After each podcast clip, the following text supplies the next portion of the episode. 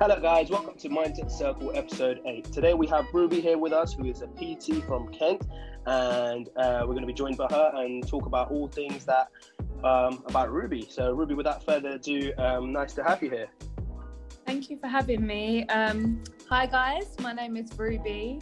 I'm 22 years old, and as mentioned before, I am a PT from Kent. I'm also a forex trader and Instagram influencer, if you want to call it that. no, I'd definitely say you are with 30k followers plus. I'm, I'm sure you have an influence on many people. I'm sure they follow you for a reason. Yeah. Um, but no, I, I, saw your page and it seemed quite interesting. And I saw you, um, well, actually, one of the first things that, that you've actually got posted on your highlights is um, about mental health. Um, so I wanted to know what does mental health mean to you? So, mental health to me is something that is very important. I hold it very closely to me. Um, so, growing up, obviously, I've had a lot of my own experience with mental health. Um, I've struggled a lot with anxiety, depression, substance abuse. And now, where I've grown and healed a lot, I just thought with my growing platform, it was important to me to kind of get across a positive message because I feel like even though it's 2020 now, there's still a stigma behind mental health. And I started seeing a lot of mental health influencers, people who spoke about mental health and killed the stigma. And when my Instagram started growing, I was like, you know what? That is something that's really important to me. And I just wanted to create a bigger awareness around it and just be someone who kind of helps destroy the stigma that is still around mental health.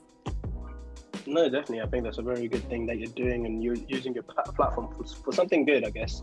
Because um, you know, if you're going to build something, it's best to always do some good in the world. Um, so obviously, you mentioned you had anxiety. Um, so what type, what type of anxiety did you have, and yeah, what what was it like? So saying I had is probably a bit of a lie. Anxiety is probably still something I struggle with every day. Um, so anxiety I know it comes in many forms, and I think there is just a big judgment that, you know, like they have this stereotype of if you're anxious, you're the person who's always in the corner of the room and doesn't talk to anyone. But mm. that's just a big stigma I kind of want to destroy. It's like you could be the most confident person in the room and you can have anxiety. So I want to be very open about my anxiety because I think people see me on Instagram or people see me out in public being very confident and they just assume that you know, this person can never struggle from anxiety, but you can be very confident, outspoken, and loud and have anxiety. No, hundred percent. And um, so, what, what sort of ways do you do to? What, how do you deal with your anxiety? Because obviously, you know, everyone's got um, well, everyone's got some sort of anxiety. I'm sure. Um, obviously, some worse than others. But um, for yourself, what's your best way of kind of tackling it? For sure. And I think a lot of people, like, especially now with the whole coronavirus going on, I think it's definitely triggered anxiety in a lot of people that, you know, it's new to them as well. Um, because we are in a time where everything is so confusing and like, you don't know what's going to happen next. And that does definitely trigger anxiety. But for me, I say a lot of things that people don't look at when it comes to anxiety is simple things like lifestyle, which is why I'm very into fitness. Like even okay. little things like getting enough sleep or cutting down on caffeine or working out, walking, like stuff like that for me helps my anxiety so much. I think if, you know, I was very sleep deprived, I wasn't eating healthy, I was never exercising, my anxiety would be 10 times worse than it is now. So I think lifestyle has such a huge impact on like your mental health in general. No, 100%, I agree. Um, and I'm assuming that's kind of um, that's kind of how you gone, went and across the whole PT route where um, you enjoyed exercising, and is that how the PTing came about?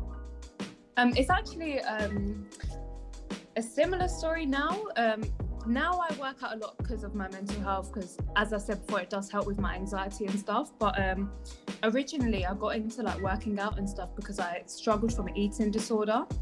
So I haven't always had the most healthy relationship with exercising and like eating. Um, but I think over time, with obviously personal development, therapy, and just getting the right help and the right influence, I've kind of turned something that was my weakness into my strength. No, that's really good. So, uh, what, what what what sort of eating disorder did you have, if you don't mind sharing it, and if um, and what what would you recommend as a good sort of diet to follow? Um, so I wasn't really put into any category, but for me, it was just very obsessive thoughts with what I was eating. So I would eat as little as possible, exercise way more than I'm eating, um, and just. Sorry, I've lost you there. And just having like a bad food group, or my worth is determined by what I eat. And now, to be honest, a big reason I went into PTing is I kind of want to kill that idea. And like even with fitness, I think it is something that can trigger eating disorders because I know there's still something like diet culture that exists where it's like you have to have cheat days and that's like your bad day, like you're cheating. Like even the word cheat day is sort of a, a bad way to put it.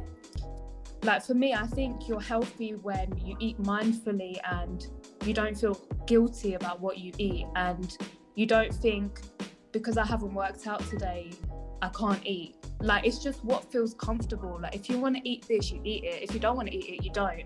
If you want to train today, you train. If you don't want to, you don't, and it doesn't matter.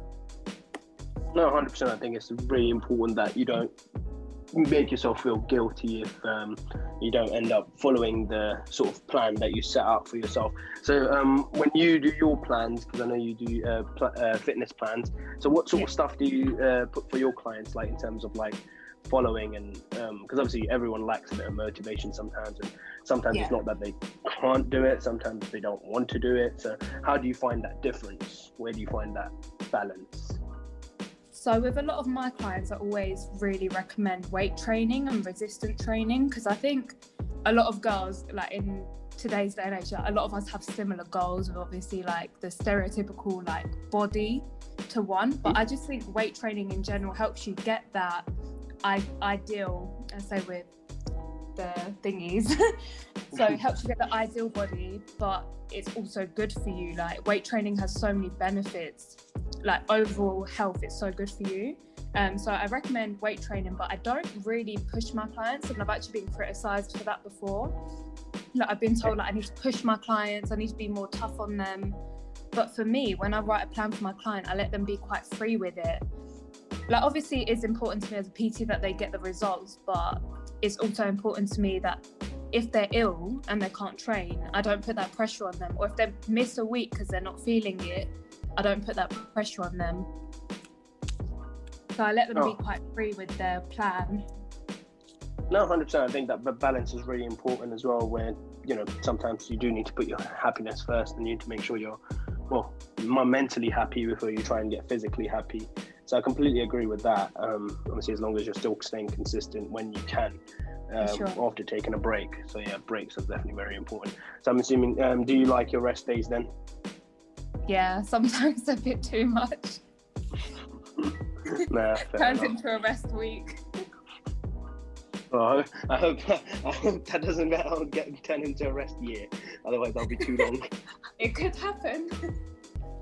no, fair enough. No, it's good. Uh, it's good that you, you know, you're one of the actually few PTs or um, anyone who works in the fitness industry. You're one of the few people that I've actually spoken to that have actually said that, you know, it's not like the end of the world if you miss a day because I think everyone pushes that idea of yeah you need to go hard, go hard, go hard, or go home.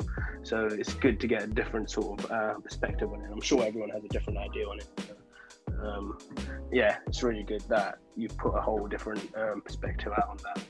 Um, and how have you found um, your journey through Instagram? So obviously, as you said in the start, you said you were well with a lot of hesitation. You said you're an Instagram influencer. Um, how have you found that? How's that journey been? Um, it's been crazy. I mean, I always said that as a joke that oh, I'm gonna be Instagram famous, or like I'd just make a joke out of it. And then when the lockdown happened, I was just posting consistently, and then unintentionally, kind of my followers started going up, and it's kind of just like it's just grown in front of my eyes, and I've kind of not caught up with it, if that makes mm. sense. No, of like, course, no, it's really, it's really good. Yeah, it's really good. It's good it's that you're crazy. taking advantage of lockdown. Yeah, I think obviously if someone told me like back in January, oh, your Instagram's going to get to this many followers, I'd be like, oh my God, wow, like that's crazy. But I think as you're in the process of it, it just becomes feels so normal, sort of. And sometimes I do have to step back and like check in with myself and just remember that, you know, if I post a story or something, like so many people are watching. I think I forget sometimes. Yeah, you gotta live a normal life as well. So sometimes you can't always think, you know, I've got and so many that's people. what it is. Like people look at look at you on Instagram, they assume like, oh, they've got this many followers, they must be doing this and that. But it's like I literally am so like I'm normal and most influencers are. Like I literally work a job, like I do my little bits on the side. You know, Instagram is a really real life. No, hundred percent. I think a lot of people need to say that louder. To be fair, so that more Yeah. and more people understand that this is this is just a highlight reel, and it isn't the real world. And yeah, it's it's good that you're pointing that out. So, what sort of experience have you had um, coming through Instagram? Like, um, has it all been positive? Have you had experienced any negatives? How's it been? I mean, I'm very lucky because 99% of the time I do get a lot of positivity. Like I get a lot of positive DMs and positive comments, but I think it is just a price to get trolled and hated on an Instagram. So I definitely have had my fair share of, you know, hateful DMs or hateful comments, especially being an Indian girl, like the way I dress and the fact that I have tattoos, I get a lot of comments on it. But um, I think I'm very lucky that I'm thick skinned and I kind of brush the comments off or, you know, but it definitely is something like if you're looking to be an influencer, it's like a lot of people don't realize that it does come with a price of, you know, there's not not everyone in the world is a good person. Some people are hateful and some people do troll and they don't care how it affects you. No, hundred percent. And how, how, it affected you? Obviously, you said you're thick-skinned, uh, but what, what what sort of ways can it affect someone? Yeah, um, I'm thick skinned, but I'm not perfect, definitely. Like sometimes I will read a comment and I'll be like, oh, like that's not very nice. But um, obviously, it's like anything like bullying on social media or in, or in real life. I couldn't get my words together then. yeah, so bullying in general, it's like it can knock your self esteem down. Like if you constantly have people telling you like the way you are is bad or like you're this and that, it's like whatever your mind is being fed with, you sort of start to believe it sometimes, right? No, hundred percent, hundred percent. Um, you know, it can it can take a toll on even the most uh, mentally strong person. So I definitely agree. So if anyone is listening to this, who is literally just listening to this to find a reason to hate, just don't hate, appreciate. Yes. basically. Um, no, that's that's really interesting. Um, so, um, what what sort of hate have you had due to your tattoos? That's that's very strange. I think everyone in the world pretty much has that. To be fair, even my grandmother has a tattoo. yeah. Oh, she's cool. I want to be friends with her. um, I just get. I wouldn't say it's really hate hate, but I just get some people kind of telling me I'm not Indian. Like they're like, "Oh, you're not actually Indian," or like you're a fake Indian because you've got tattoos.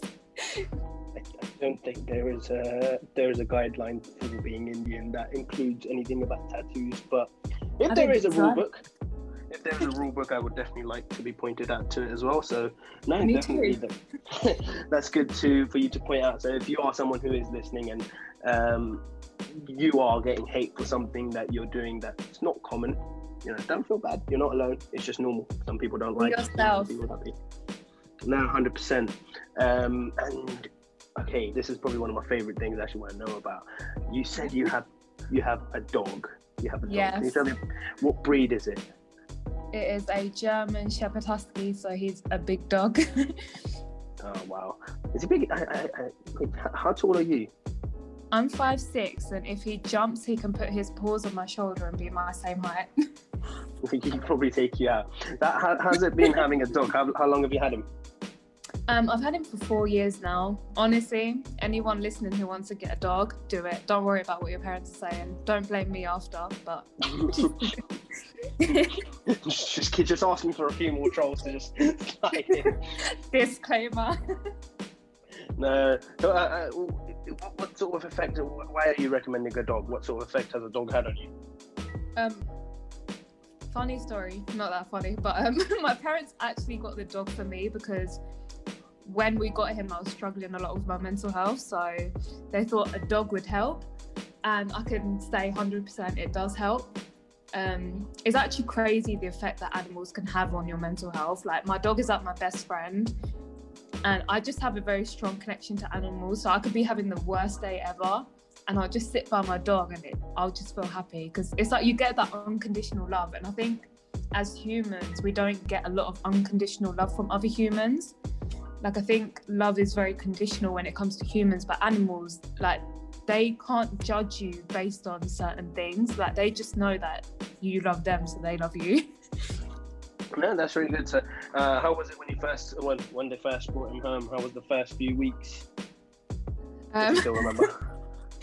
um, he did his business everywhere, so that was very stressful. But um, it's crazy how quick you'll build an attachment to an animal. Like you'll literally feel like it's your baby. Like I remember taking him to get his jabs done, and I remember he shrieked, and I felt like a mum. I was like, oh my god, my child.